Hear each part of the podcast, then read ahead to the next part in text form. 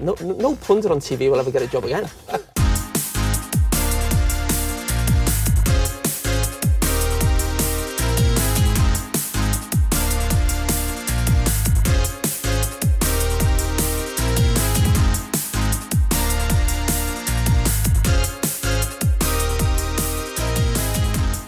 dreadful. Dumb and dumber, I'd call him.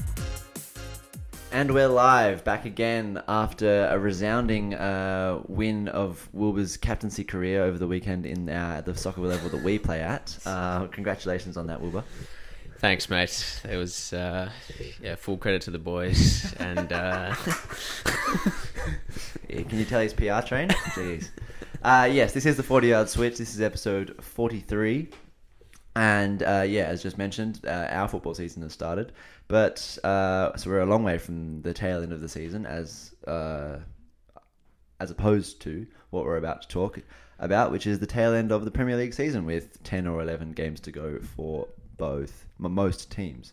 Uh, so, yeah, before we get off, uh, no, sorry, without further ado, let's get. before what? Nothing's happening. Um, uh, without further ado, let's get let's kick it off. Uh, we've so basically a couple of times when we've discussed the relegation battle over the past few episodes, uh, Everton's been sort of mentioned, and I've just been like, nah, nah, don't see it. Nah, Everton uh, too good to get relegated. But uh, the results have been very up and down, and the performances too. Would you agree? yeah, I mean, I think that yeah, the, the, the, the results were were basically down with, with the performances and, until Frank came on, and then it's been up and down performance wise, and pretty much down results wise. Um, but yeah, I think I don't know. Coming into the situation that he did come into, I think he's done a I think he's done a half decent job. But yeah, we're we're we're very much in a in a relegation battle now, and he, he he's got he's got a big job ahead of him, and I feel like the stakes are almost equal, like obviously very very high for Everton, and probably higher than they are for Frank Lampard. But at the same time, if you, I think a lot of people view his time at Chelsea quite poorly, even though I think he actually did quite a good job in his first season. I think you you think the same but yeah, I, I think on the back of getting sacked from Chelsea and getting relegated with Everton, I think it is not good for his managerial career at all. No. But yes, as you say, uh, despite my um, sort of misgivings about the potential threat to Everton going down, they now definitely face their face a relegation battle. Uh, they are, I'm pretty sure, two a, a game off safety or a point off safety. Um, we are. I think it's two points off Two safety. points off safety. Okay, again, uh, Three point- points, sorry. Three points. So a game, a game above Burnley from safety, uh, but with a very tricky fixture list uh, in the running, which we will get into. But first off, uh, looking at Frank, we'll look at Frank's very brief tenure as Everton coach, uh, and we'll sort of go through some good moments, but also some bad moments, and sort of we'll sort of take a look at uh, what he's done well, but also how he's sort of been hamstrung a bit by uh, lackluster effort from players, shall we say, at times. So yeah, will be have you have you got a little little little breakdown? Oh yes, I do. so uh, first game. Um, so yeah, there was one game in between Rafa Benitez leaving after a two-one loss to Norwich and uh, Frank's first game when we lost one 0 at Goodison Park with Duncan Ferguson in charge, and then we beat Brentford four one at home in the FA Cup, lost to Newcastle away in the Premier League, beat Leeds three 0 at home in the Premier League, lost to Southampton 2 0 away in the Premier League, and then lost to Man City 1 0 in the Premier League. Then we beat Boreham Wood in the FA Cup. And then in the Premier League, lost 5 0 to Tottenham. That was probably the worst game. lost 1 0 to Wolves at home, which is was unexpected. I think that was a, a point at which people were getting a little bit worried. And then the game last Friday against Newcastle, we won 1 0, was absolute ecstasy before losing 4 0 and crashing out of the FA Cup uh, at Palace. So tumultuous is, is, is a word you can use Yeah. to describe it. I think, yeah, like like you say, performances and results just up and down and all over the place. Wh- Why do you think it's been so tricky to get a level of consistency from the team? I think. I, th- I, I, I think it comes back to the appointment of Rafa Benitez at the start of the season. I think watching them at the start of the season, I've said this before on the podcast, they just sat off in games and just were, were literally sitting back and trying to defend against teams that we had more quality than. And I think obviously Frank Lampard has a very different style of play and trying to sort of make the players play in a, in, in a less negative way is, is, is a difficult thing to do. Um, I suppose as well in the first half of the season, um, they've been they've been set up to defend in a very specific way, and sort of, you know, the the defending that is needed under that different system is is sort of hard to adapt to. I'd say. Also, I think, yeah, I want to. I don't want to draw a direct correlation with uh, Andre Gomes playing and Everton's results, but it's basically it's basically one for one. Like we had the. If the there's a correlation there, there's a correlation there. Like, there's no need to like hide it. I reckon. yeah. Allan played against Leeds. We won three 0 Then Andre Gomes played in the second half against Southampton. We got two goals in the second half. Um, Allan played most of the Newcastle game, and we kept him to no goals with, uh, against a team that had been scoring quite, you know, relatively freely prior to that. Um, and then Andre Gomes comes in in the Crystal Palace game, and we caught four goals. I just, I just think he is absolutely catastrophic defensively, and especially Was Andre Gomes playing in the Spurs game? Or was that just a one-off outlier? I'm actually not sure. Let me check. I, I don't. I, again, I'm not entirely sure, but I do agree with you. I, I, I feel like it was weird. Like Andre Gomes had one half decent game against um, Brentford in the cup, and then just went back to his old ways. It seemed, which has been somewhat disappointing. But yeah, It was it was Allan Allan. against Tottenham. Yeah, but there's always going to be uh, outliers to theories for sure. But The issue, I, th- I think, the reason why Tottenham is was an exception is because we tried to play like we we saw Man City probably two weeks earlier, the best team in England, lose to Tottenham. When Tottenham were playing on the counter attack, didn't have much of the ball. That that is their strength. They're probably the best counter attacking counter attacking team in England, and we tried to dominate the ball against them, and we got punished. I think that was that that, that was the reason for that game. Yeah, no, for sure. But I, I think Andre Gomes thing's definitely a point. I also think uh, with the with the Rafa thing, uh, offer that that sitting back and soaking up pressure style uh, requires a much different m- mindset and potentially even a different level of fitness to Frank uh, Frank Lampard's. Let's press up high up the pitch. Let's Yeah. over teams. And adjusting to that, I'm not saying professional footballers, of course, they're all fit, but like adjusting to like playing that way and I think there's also a correlation where almost all your wins have been at home and your heaviest defeats have been away, if I'm if I'm correct. Uh, the Leeds wins at home, Newcastle wins at home. I'm pretty sure the Brentford win is at home as well, and then obviously uh, Spurs loss, um, Palace. Palace, and the, while you lost to Man City, we'll get on to this in a second.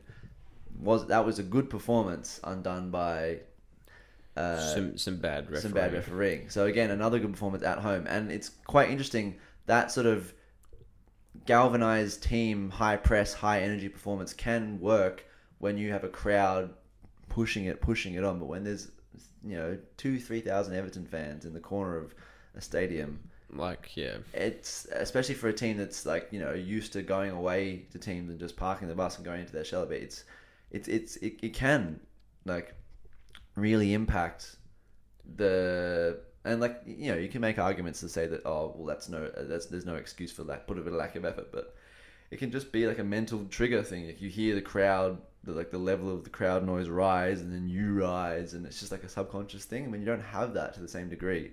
It can be difficult to play in that way. And i think it's quite uh, telling the fact that all like the best performances and all the wins since Frank Lampard has come have been at home, and the away form has been not so good. Yeah, I yeah, I, think you're 100 percent right. Yeah, on, on the first point of the, uh, Everton's away form this season has been like catastrophic, but before Frank Lampard, and yeah, obviously very juxtaposed with with the, with the home form. And the other point was uh, what was it? the yeah yeah like the, yeah the change in styles is it's not just like a slight tinkering it's like a complete difference and i reckon there's there's definitely something to be said about the fitness levels required and play and players adjusting to that in different contexts when they're when they're more um and also just like mental triggers as well like like like there's obviously the physical fitness in terms of like you know can the body adjust from you know shuffling side to side to pressing up and down since you're doing doggies all over the pitch but also the mental side of like after being trained to stay in a shape rigidly stay in a shape two blocks of four for you know two thirds of a season and then now be ch- changed into this fluid pressing punching packs state like there's like like you know we at the level we play at, we're taught about pressing triggers. You know, when a team passes back, or a centre back takes a bad touch, or a centre midfielder takes a touch with his uh, and his back to goal. It's like little things you see to press, and we don't always get them right. Obviously, we don't play at a super high level. yeah and the whole team has to see And the it. whole team has Yeah. to see it. Whereas if if if if Everton's obviously been sitting off for two and a half, oh, for two thirds of a season, and they, they these certain pressing triggers will just be ignored throughout the season, and then all of a sudden Frank's like, we press now, we press here, we press there, and all it takes is for a couple players to just be still adjusting to that, and they see, and one or two players sees the pressing trigger, and the other rest of them don't, and then the team just, and then the opposition just plays through them.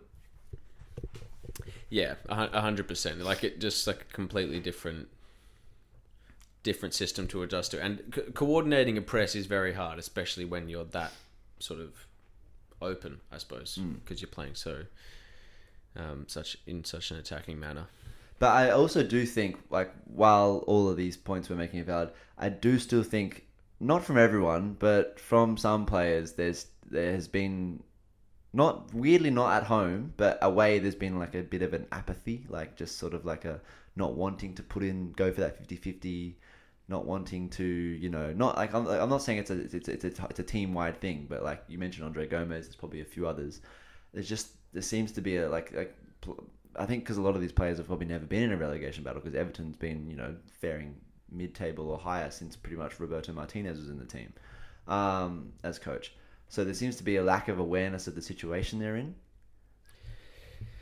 Yeah, I'm. I, I don't know. I'm. I'm not sure. I fully agree on, the effort thing. I, I. I. I. I don't know. I've like watching the Newcastle game. It was there for sure. I see, I there at didn't see much of the Wolves. Yeah, true. But so basically, since since Frank took over, we, we've been in this scrap. I I can probably see it in the Newcastle game away from home. True. The South, yeah, okay. You, you probably do have a point. I, I, I just think there's the caveat to the Tottenham Hotspur game. Yeah. I think the 5 0 is reflective of the system that Frank came with. I think it's more on Frank than the players, Yeah. that, that result. And obviously, we, we say Frank's done a pretty good job, but obviously, he, he's still quite fresh in the coaching game, and he that was probably a clear evidence of needing to know your opponent a bit more. Because like a lot of coaches say this, Mikel Arteta says the same thing for Arsenal. He says he says we are not a t- he never wants to be a team that uh, lets the opposition dictate how we're going to play. Uh, in the week planning and during the game, so we want to we want to dictate the play. We want to like, and that's great when you have the personnel for it. But Yeah. Everton don't like Everton have the personnel for it in maybe half the team this season, and especially when you're missing players like Allan through injury, Dominic Calvert-Lewin through injury, uh, sorry, or Allan through suspension, yada yada yada, lots of players. You have to against teams like Tottenham sort of realize what they're going to do and take on. and even against Palace to be fair, because Palace against Everton for the first time had Olise, Zaha, Eze, and um, one other guy who's been really good for them. All- Gallagher?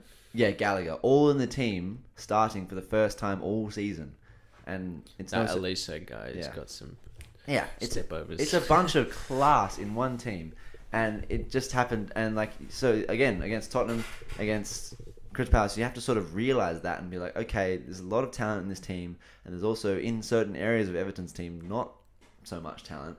We have to sort of just realize that, sit and try and you know not just passively sit like Rafa's uh, teams, but just sort of know where we're at. You know, situational game management, which we we talk we, we've talked about before, and maybe Frank just needs to sort of realize that his high fluid press isn't going to work away, away from home, especially, and then against certain teams like yeah. Palace and Tottenham who counter well.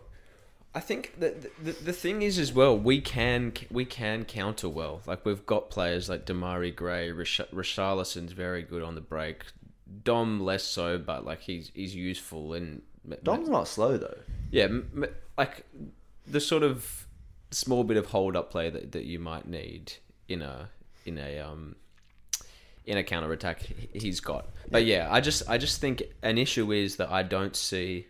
I think you know w- w- when we signed Van der Beek and we signed Dele Alli, the question was how do you fit them all in a midfield because Allan is the one defensive midfielder. The rest essentially, you know, Doucouré is a, a box to box. Van der Beek's a box to box. Andre Gomez is probably best as a box to box midfielder. But shouldn't really be in the team full stop. Yeah. but yeah, like he's he's like, you know, the understudy of Abdoulaye Doucouré, not not uh, uh, Allan. So and we won't even mention Dele Alli's name. yeah, um, yeah, barely has barely featured. But like, it, uh, before we just before we move on to uh, refereeing decisions, because there's been a few dodgy ones that have really hindered you, uh, and one of them, which is uh, result of what I'm about to talk about, um, is in Allan's absence, because I'm pretty sure at the at the moment, without an appeal, he's going to receive a three game ban for the upgraded red card from a yellow um, against Newcastle.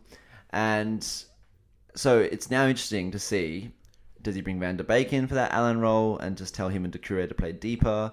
Like, surely he can't bring Andre Gomes in, but there's a chance he might.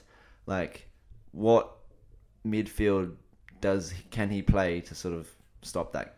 Like, to sort of do the best with what he's got, type of thing. Because obviously Allan is so important and so integral. Yeah. Yeah, he's. He, I, reckon he could be could be a shout for the best best player of the club. I reckon for for what he does, um, I, I think he's best. Um, yeah, I think just be, literally just because I don't like Andre Gomes, I think it has to be like a double pivot with uh, Doucouré and and Van der Beek, and what like one of them. They just have to alternate in that in that more Yeah. defensive role. I would agree. I, th- I th- and also I think if tasked with that particular job, if, if if Frank's like, we do not have a holding midfielder, I need you. You guys can get forward, but one of you has to stay back, and you have to talk about it. Yeah. kind of both you both. And also when we're when we're out of possession, you have to work incredibly hard off the ball. I think it can work. Like it, it's obviously not ideal, but against you know, like you've got some very tough games coming up, and against the likes of your next game is against West Ham, like that, and then your next game again after that is against Burnley. For at least those two games, and even and even Manchester United. To be fair, the way they're playing at the moment, even Manchester, those next three games, those two can at least put a shift in to get at least a point from all of those. I'm not saying it will happen, but like that's my midfield pairing. If I'm Frank, I'm getting 90 minutes out of both of those guys for all three games. Yeah, I, I, I- definitely think it's the best option at, at, centre midfield. I think there's yeah, there's definitely still some questions around Donny van der Beek and the, and the fact that he hasn't featured much. Hmm. I do think most of it's down to the fact that Abdoulaye Doucouré is just like a better player than him. Yeah. Um, so that's stiff, but n- now he's got a chance. You know, the chance to do what he came to do at Everton and you know clear his name a little bit. It's interesting because if Everton weren't in this relegation scrap, I think there's also some scope for Ben Godfrey to play in that position, but he's just not really had the chance to play there because he when he was signed, he was signed as across the back four and CDM, and he's got the, the, the foot skill for it, but he hasn't really played there enough and can't thrust him into that position when you're in a relegation scrap.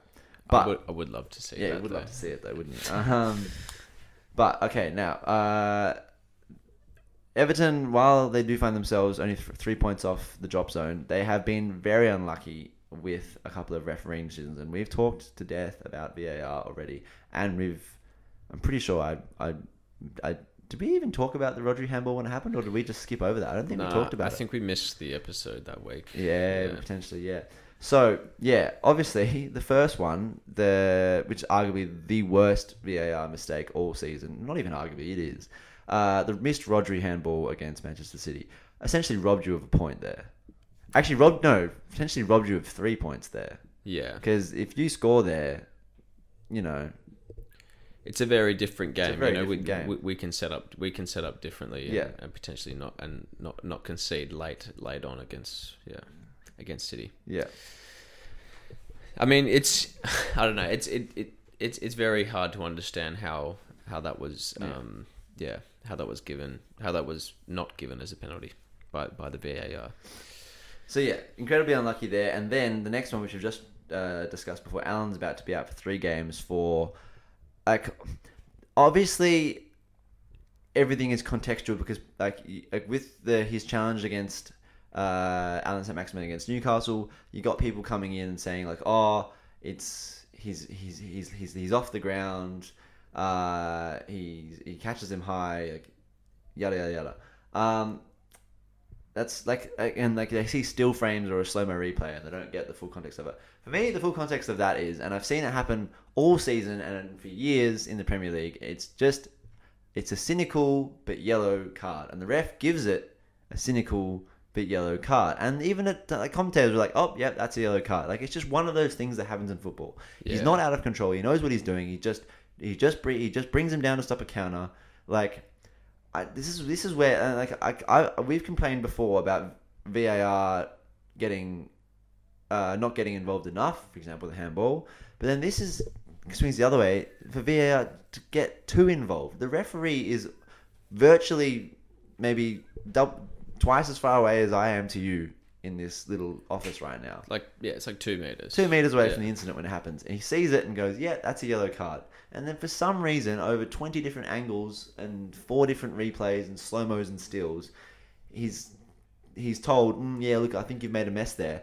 And this is, and it's just, and like that decision has now, and like I'm not gonna rant and rave about the decision for too long, but that decision has now lost Everton, like you just said, their most influential player for three crucial games, Yeah. and it's And yeah, and, and it, it, it comes in the wake of an apology from I don't know the, the umpires union. yeah.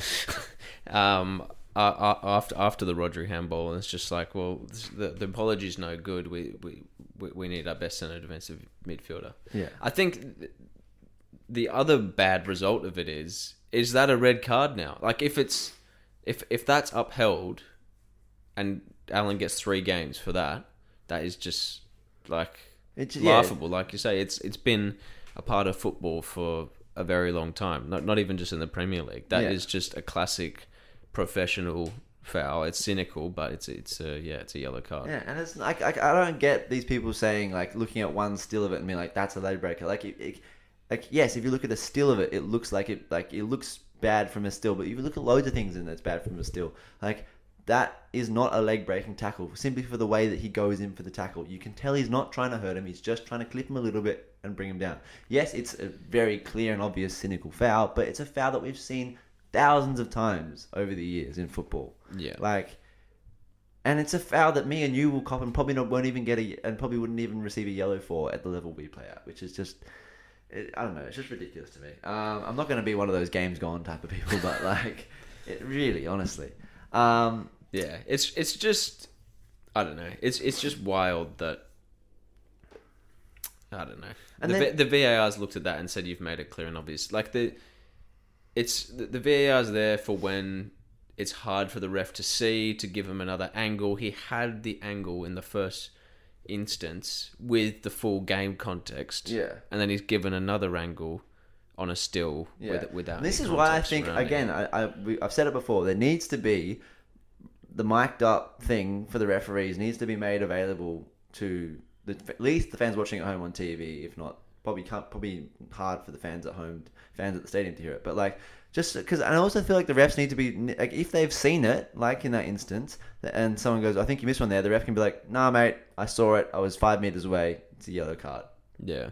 Like, like, it- and that should, that should be the communication. The communication should be, straight away. If the ref saw it, they can be like, no, I saw it, it's fine. If the ref goes, didn't fully see that or miss it altogether, then the VAR can be like, okay, I think you've missed something here, go check the monitor. Yeah. But like the importance of the game is and like the importance of making refereeing decisions is and should always be on the referee. If the referee sees it, go with him. If the referee doesn't see it or has his vision slightly impaired, then use VAR. Yeah. It just doesn't seem Because the VAR made that decision. yeah. It's, it, I'm pretty sure 100% of the time a, a, an ump, a referee in the Premier League has gone to the monitor. Hmm. They've gone with the VAR. Yeah, Like what the VAR because- are yeah, suggesting. And, and it's like because when, when you hear Dermot Gallagher or whoever he is come on like the Optus Sport coverage to explain the refereeing decisions, it's when the ref is told to go to the monitor, they're told, "I think you've made a clear and obvious error here. Go to the monitor." So now they're like, "Shit." Well, if they think I made it, you know, it's there's it's, Yeah. there's monitor pressure or whatever it's called. But I digress. Everton, also, yeah, it, yeah. It, interesting that uh, Dermot um, he seems to have hung up the boots of Yeah, he's had enough. being that representative. He's absolutely had enough. And to be honest, I've had enough of VAR too. Yeah. Um, but anyway, onto a more positive top topic, and I'm sure we'll come back to Everton as the as the games progress. Hopefully, they can uh, pick up you know three, six, or even nine points in the next um, three fixtures. I think, yeah, I I I I, th- I think we can get. Um, wait, we're gonna go through the fixtures. Yeah, so we'll go we'll, go- we'll go through them quickly. Just sorry, quickly, quickly. just quickly. Yeah, so we've got West Ham. I think you can pick up a point there. They're they're faltering, or plus they'll they'll have Europa League fixtures uh, that week. Um, Burnley obviously can pick up points there. Yeah. Um, uh, which is a, it's it's a big game. yeah, that is away from home too, so tricky. But um, and then United at home. That I I know, big six team whatever. That is a massive chance at home because you guys have been playing really well at home every time ever since Frank came in against a United team that doesn't have a lot of backbone. rubbish. Yeah, rubbish and doesn't have a lot of backbone. Uh, then you've got obviously the postponed fixtures against uh, uh, Watford and Crystal Palace. You've got Crystal Palace at home, Watford away, both winnable games. But then obviously there are the games against uh, Liverpool, Chelsea, uh, and Arsenal all away. Uh, no, Liverpool, Liverpool and uh, Arsenal away. Uh, Le- Leicester twice, home and away, and then Chel- uh, Chelsea, Chelsea and and Brentford. Brentford, So there's winnable games in there. There's also some very tough games in there as well. Yeah, I mean, yeah. Look, we- we won't go into. We'll probably come back to the the the, the relegation battle in the next few weeks. But I just think looking at Watford and Burnley's fixtures, they're they're- they're looking equally as difficult. Yeah. And yeah, Who we're knows? we're a better squad, but anything can And happen. like to, to be fair, looking at the, looking at this, one, two, three, four, five of your last eleven games are at home. You can argue, and then uh, of the of the two games that are away are they're against Watford and Burnley. So that's five games at home and two winnable away games. That's more than enough chance. And like I said, you've already had the advantage of being three points ahead of the the, the chasing pack. And to be honest, Burnley Watford have shown a little bit in the past week or so, but Burnley, since we said they were looking alright, have gone back to being shit. So, Mm, yeah, yeah.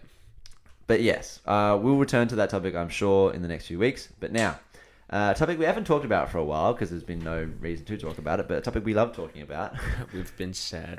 uh, the England, yes, we have been sad post Euros, but the England squad um, for the last international break uh, before the end of the season, not the last international break before the World Cup, but yeah, uh, quite a few injuries in what the original squad was has has uh, allowed for some calls up for some players who deserve it, but. Uh, you know, didn't really seem like they were going to get a look in. So uh, that is Kyle Walker Peters, Tyrick Mitchell, uh, and then obviously Ollie Watkins and Sam Johnstone to fill in a few more holes, but they've been picked before. But the two fullback um, call ups, very well deserved. Yeah, very very well deserved. I think. Yeah, Mitchell. I mean, you compare him to AWB because he's I don't know Palace, Pa- Pa- Palace. Palace Academy, but yeah, he, he actually does seem quite similar. He's he's very good. He wins most tackles that he goes in for. Better going forward, I'd say. But Better better going forward. yeah, True. And I think Kyle Walker Peters, ever since he ever since he's left Tottenham, I think it was was a great move for him. Um, he's just been what one of Southampton's best players for the last few years. And yeah, I mean, you you mentioned he plays right back for for Southampton. You mentioned off air. You, he, play, he plays right back for Southampton, but he is a left-footed player. Um, No, sorry, he plays left back for Southampton, and he's a right. and a right-footed player. The other way around. Livramento plays right back. Yeah, yeah. Ah, yeah, true. Uh, and anyway, the the, the the point being that he is uh he's, he's versatile. Um, yeah, I- interesting. Um, another thing that we spoke about off air that there's no Kyle Walker in the squad. Doesn't seem What do to you be. what do you make of that? I don't get it at all. Yeah. Um, there seems to be absolutely no reasoning behind the like the call up. He's clearly the best fit right back in, in best fit English right back at the moment, because obviously Trent's injured and Reece James is injured. Um, but yeah, I don't really understand it. Uh, and Do you think it's potentially like an attitude thing, like the, Yeah, that he- Gareth doesn't like? I he, think he was recently like suspended for some games, and Pep said he was very cross with him. I'm not sure if that was just him having a laugh or not, but No, I think Pep Pep was annoyed because he made a tackle that he didn't need to make and got himself suspended. Yeah. and when he's like, uh, we, "We need him in the squad." yeah, But I think that you know, there's there's been stuff. I think he had like lockdown parties and that sort Yeah. of stuff. Yeah. Maybe he's just giving giving Tyrick Mitchell a chance to. Yeah, to be fair, also like I don't think this is an overly important uh, international break. I'm pretty sure we're already qualified for the World Cup. I don't really see this might be Nations League or something. I'm, I'm not really sure. And to be honest, uh, with now Jordan Pickford's injury and Fraser Forster's call up, we've got Nick Pope, Sam Johnstone, and Fraser Forster as the, th- as the three goalkeepers. So I don't think Gareth Southgate's caring too much uh, about. Um, what is going on with uh, the team? Uh, like I'm not caring, but like I think he's it's definitely more chance to give some players a go, which is again people were crying out over. You know why is Grealish getting picked over Sancho? Um, that's neither here nor there. They're both going to be there for the World Cup squad. Uh, but interestingly, still no Fikayo Tomori. If we're going to be rocking with those three goalkeepers and giving uh, games to Kyle Walker Peters and Tyrick Mitchell, which obviously deserved, Fikayo Tomori is currently about to currently in pole position to win Serie A with with Milan. Um, And his, his stats have been very good this yeah, season. starting every game. Like, And then on the other side, you've got Harry Maguire, yeah, who's been killing it for Manchester United this Yeah. season. But yeah, I th- I think that's very, um, yeah, th- th- very harsh on on Tomori, and probably shows a little bit of the of the Premier League bias. Um, yeah, I think Con- Conor Coady is definitely a worthy one. Marc Guéhi has been playing really well. He scored, Yeah. I think he scored twice against us. I think Palace have got Cup. Palace have got three players in the England squad for the first time in God knows how long. Yeah, which is really good. I mean, Palace. I know they're not in the top ten, but like, they could be seriously good team next season because they've had injuries, not everyone available. But like, like we saw against Everton on the weekend, with ev- with all their fit players in the team and healthy, they're a fucking good team. Yeah, I think yeah, I w- I- it will be interesting to see whether they um, hold on to Conor Gallagher, who, who is another guy who quite rightly got a got a call up after a great start to the season, well, two thirds of the season with Crystal Palace. So, given uh, the squad that uh, England has got, um, I'm just gonna quickly get it up so I can see. Actually, no, I'm just gonna back myself here on who I think I know is in. Uh, for the games we're playing, um, that's not gonna lie. Who are they against? Do you know? Uh, It's- Switzerland Yep. and um, I want to say Andorra, but I don't. I want to say like Ivory Ivory Coast maybe. Yeah, true. See again, but again, again, two games where it's a chance to give players a go. Yeah, Switzerland Um, Ivory Coast. Switzerland, Ivory Coast. Bang on, will be. um, what uh, if I to if he, you know he usually picks one team that's full of regulars and one team that's giving a lot of players a go. In that team where he's giving lots of players a go, just look at that briefly, and I can go first if you want. Give me or we'll give each other like a lineup like uh, of players who wouldn't usually get a go but would be good to see them. Do you want me to go first? Yeah, you go 1st I'll go first. So I would like to see um, Sam Johnstone in goal. Uh, I think like like Nick Pope and well, Fraser Forster's not going to get a look in. He's just there for depth. Uh, Nick Pope, as good as he is, uh, he's not at all very good with his feet, whereas Sam Johnstone is. I think that's like that's just that's just for the way we play. Sam Johnstone. Then I would like uh, in a in a in a back four. Uh, I would like um, Tyrick Mitchell and Kyle Walker Peters to play alongside Ben White and uh, Marc Guéhi. And then I would like a midfield of um, Declan Rice, James Ward Prowse, and no, sorry, Declan Rice, Conor Gallagher, and uh, Jude Bellingham.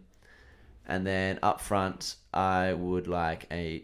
Uh, obviously, I'm gonna keep um, Harry Kane in there just because why not? Harry Kane, uh, Bukayo Saka, and Emil Smith Rowe. That's my Arsenal bias showing a bit there, but Wait, who were your forwards against? Sorry, I was thinking uh, about so. Harry Kane, uh, Bukayo Saka on the right, Emil Smith on the left. Yeah. Okay. Now you go. Well, yeah, I'd I'd probably I'd play that team against Ivory Coast probably because you've played the starters against the regulars against. against Switzerland. Switzerland. Yeah, I'd pick um. Nick Nick Pope was was in the squad before Yeah. Sam Johnstone. He's probably the most or- deserving of a call up. Yeah, I'd I, I'd give Nick Pope a go. Maybe because he's more likely to be playing at the World Cup. Um, and then yeah, sa- same defenders. So yeah, Tyrick Mitchell, Kyle Walker Peters, either side of Marc Guéhi and Ben White. Yeah. Then um, I mean, the, I mean, the whole idea of the, the task you've given me is to give to, to to play players that don't usually play. But I, I'd like to see a midfield of Jude Bellingham, Declan Rice, and Conor Gallagher. Yeah. I just like- I just prefer to see that. yeah. Um, Harry Kane, obviously, Bukayo Saka, and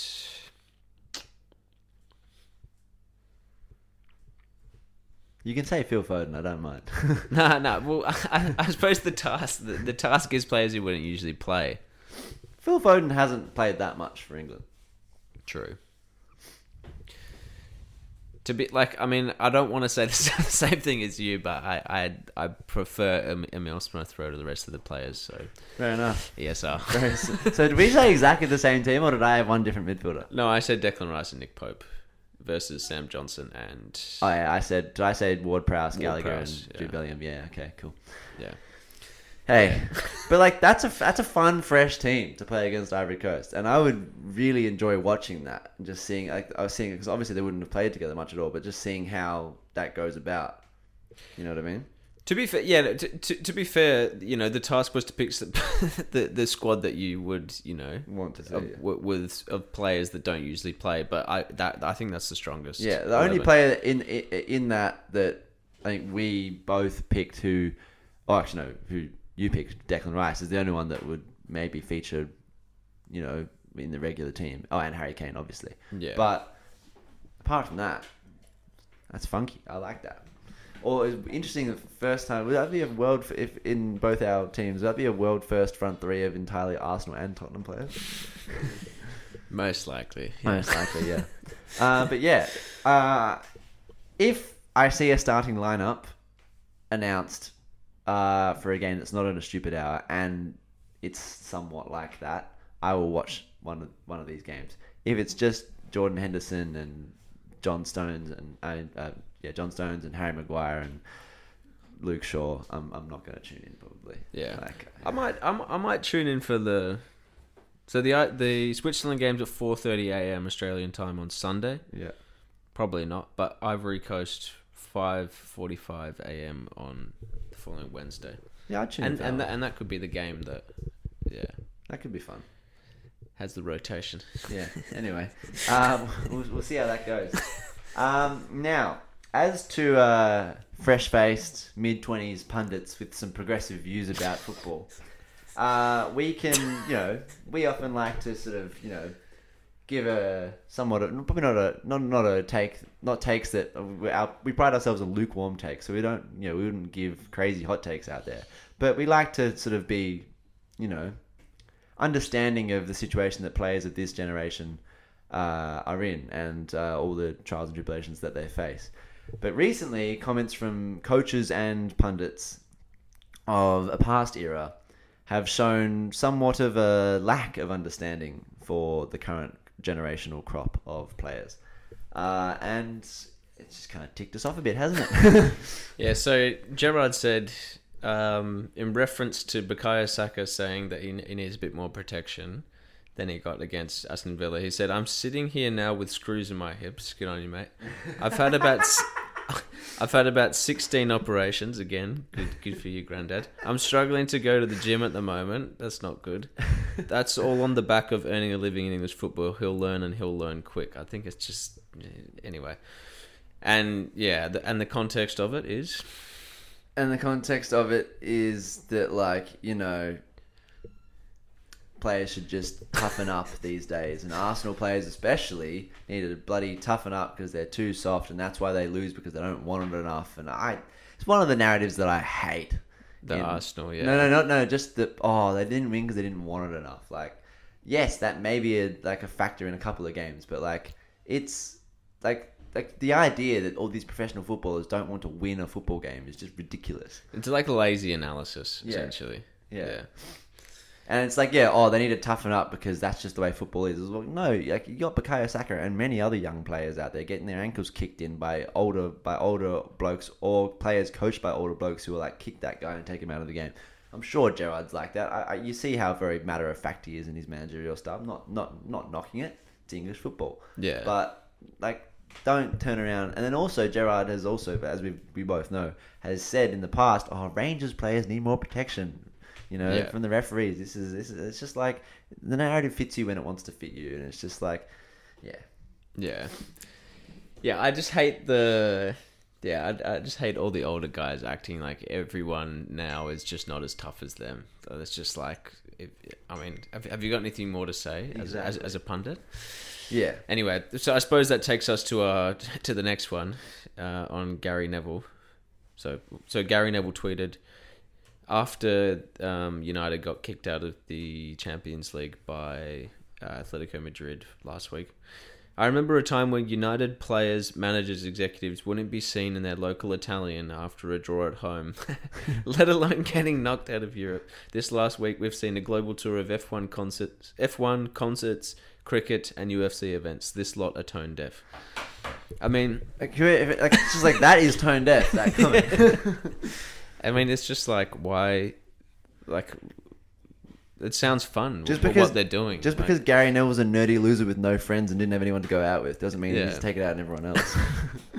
and then, and then this is this is coming from people who genuinely like uh, two people, me and Wilbur, who obviously you hear Gary Neville in the intro music of our podcast ep- of theme tune. Like we listen and watch Gary Neville a lot, and we often have a lot of you know yeah we respect a lot of what he says, but like so, this tripe that like oh players nowadays are so out of touch they don't care about like the, how the fans may be feeling or anything. It's like and like oh all this social media stuff. You got Roy Keane, like you said on the off air the other day, criticizing Jesse Lingard for having a YouTube career. It's like if social media was around in the nineties, everyone would have been on it then. But sorry that like tech technology is advanced to a point where kids that are you know between the ages of 18 and 26 grew up with social media in their lives from like the age of 10 years old like it's just the world we live in now and like you can't like I, this this idea that like people that all these players should just be moping around you know get like dwelling on a massive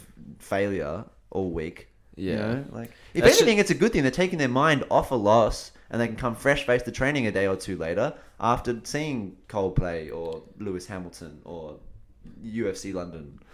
Exactly. I mean, es- especially with the like Paul Pogba, I think put, came out midweek talking about like he's you know str- struggled with depression, and I'd like you know, you know the, the the stuff that these pundits say doesn't happen in a vacuum. They, these th these are people who obviously care about losing a football game, and the, and these old guys you who got- are up to probably much much worse after a loss. and like you got Graham Souness, who like pretty much pers- like pub like Personally, attacks personally him. attacks Paul Yeah. Pogba week in week out for no reason at all. So it's so bad that people make jokes about it now. Yeah. about how much he gets attacked by Graham Souness. And then it comes out that Paul Pogba is like, no shit, he's probably struggling with uh, because he gets absolutely vilified on by pundits, which then gives fans online a, a reason to vilify him because they think, oh, so and so's saying it, therefore I can too. It's all part and parcel. It's just like Yeah. just creates this toxic level of.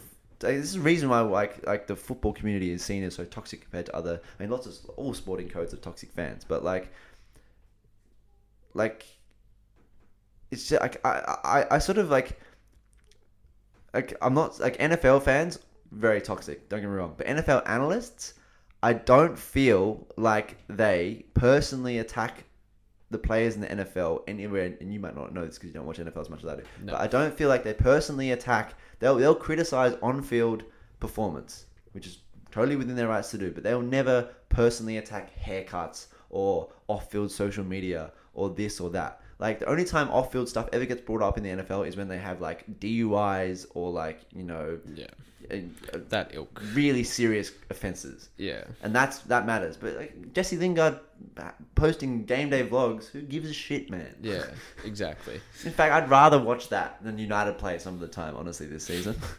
Yeah, I just I just think it's yeah that they they need to have a look at themselves because because a, a lot of them are out of touch and they need to focus on yeah analyzing football matches like they're like they're paid to do. Yeah, and I think one person who's the other person on our theme tune who actually doesn't get caught up in criticizing players' off-field decisions, Jamie Carragher. I think he is quite progressive in terms of. He's not. I don't always see eye to eye with him with his football analysis, but I think in terms of focusing solely on football, he generally sticks to that. He doesn't go around criticizing players for YouTube or haircuts or what have you. Yeah.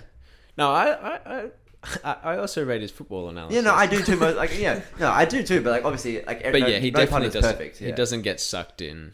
He doesn't get sucked in. Yeah, Um, but yeah, it just. I suppose if if we're comparing people like Gary Neville who attack um, people for having fun and Jamie Carragher and their preseason predictions. Do you remember, do you remember that little comparison of their preseason? Gary Jamie's Neville was just like so far off the mark. and Jamie funny. Carragher's a lot closer. Yeah. Yeah. and it almost just like it's like yeah, Gary Neville is like you know has a couple good breakdowns here and there, and then sort of rides on the coattails of that. But everyone forgets like predictions, like season predictions like that, where he's so far off. He's so apparent, clear as day, United bias, and the fact that he was an absolutely terrible coach, which brings into question how much he really gets analyzing football. Yeah, Because not every player makes a good pundit. yeah. But then again, a lot like these He's also days, a pretty average player too. yeah. Oh, he's got accolades. Don't but- even get me started. um, but yeah, and and also like especially, it, it's not just Sky. It's a lot of broadcasts, especially in England. It seems to be that you know drumming up clicks over you know Carra and Neville have heated argument about thing is much more important than the actual analysis. And this is why Yeah, hundred percent. I miss like when they used to get Henry and other players on because I feel like Henry and uh, and a few I think I, can't- I can't remember but like Henry but when they had his like his, his breaking down of like how Pep used to play and other stuff like that. He like him and other guys. Uh, Carra does still does it to a point. Would analyze the like the game and tactics a lot more. Whereas now you've got you know Roy Keane, Gary Neville, Paul Scholes, all these United old boys just being sour and people and people laughing at it. It's like Yeah, I mean that's the thing. As much as I love Micah Richards, Yeah. he, he's not very good at analyzing football. no, But I love him. But he, yeah, he's good for comedic value for sure, but he doesn't say much about the game. yeah, it's true. This is why I prefer to watch Match of the Day over um, Sky Sports, but then you can't can't watch Match of the Day is not on YouTube, so Yeah, we don't have access to that. But anyway, Wrighty and Shearer much better. lastly, before we close out an episode that's actually gone on for a lot longer than we thought it would, um, uh, is to the the most recent Hall of Fame inductees as of today, or was it yesterday? Yeah, maybe today or yesterday. Today or yesterday. But yes, uh, when we last talked about the Hall of Fame, we did hint at at least one of the, the two that we're about to mention had to be in the next round of inductees, and he was. Uh, Wayne Rooney has been inducted into the Hall of Fame, rightly so, uh, alongside Patrick Vieira, in, in my opinion, obviously a little bit biased, and uh, again, rightly so. Um, but yeah, After uh, you slated Wayne Rooney on the podcast two weeks ago. slated. but yeah, um, but yeah, no, Rooney. Rooney like, I, I don't even need to say how phenomenal a player is. Um, I think I, it must have just been like an era thing. I don't really get how they're classifying the rounds of putting players in, but Yeah, I'm not Um, sure either. Like my because like Vieira's uh, if if Vieira should have if it's like an age or era thing, then Vieira should have been with the other guys, and then Rooney's now because despite how Rooney looks, he actually is quite young. Yeah, I think they had the comparison. I can't remember who it was with, but he's like he's like older than someone who's still playing. Yeah, Yeah. it was Thiago Silva. Yeah. Yeah. he's older than Thiago Silva, and it's just yeah. Anyway, yeah. he's doing a good job of management. But yeah, both both very deserving um, inductees. Yeah. Um, yeah, I, I, I feel like it's it's weird. Like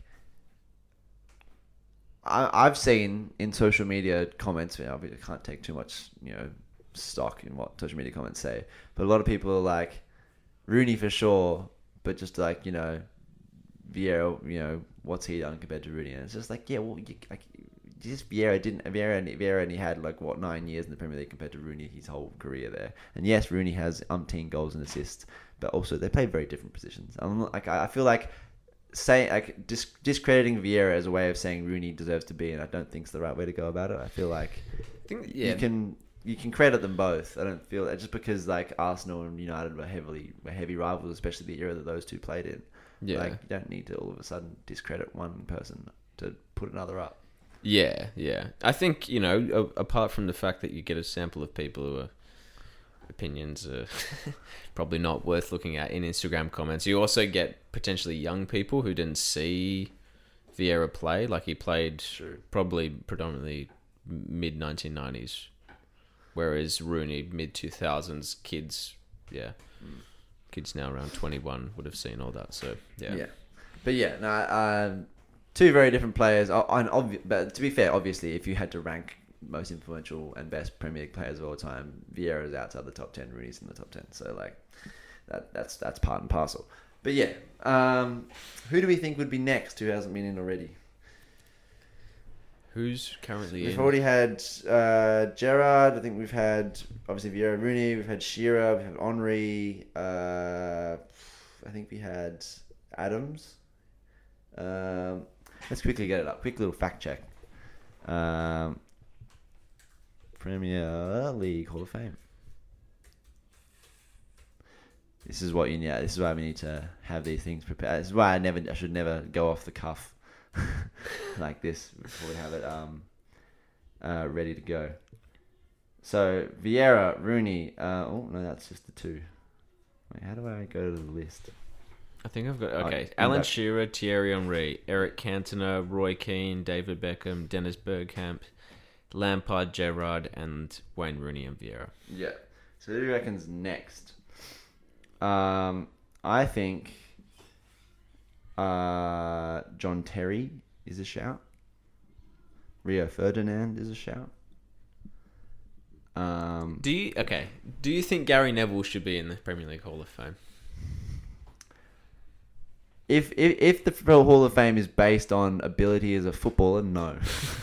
if it's based on accolades, yeah, and like career and like or career and accolades, then yeah, sure, you can get in. But for me, a Hall of Fame has always got to be like the best players who also won stuff. Yeah, I for me, I don't think he. Like if Gerrard can get in and he hasn't won a Premier League, you know, yeah.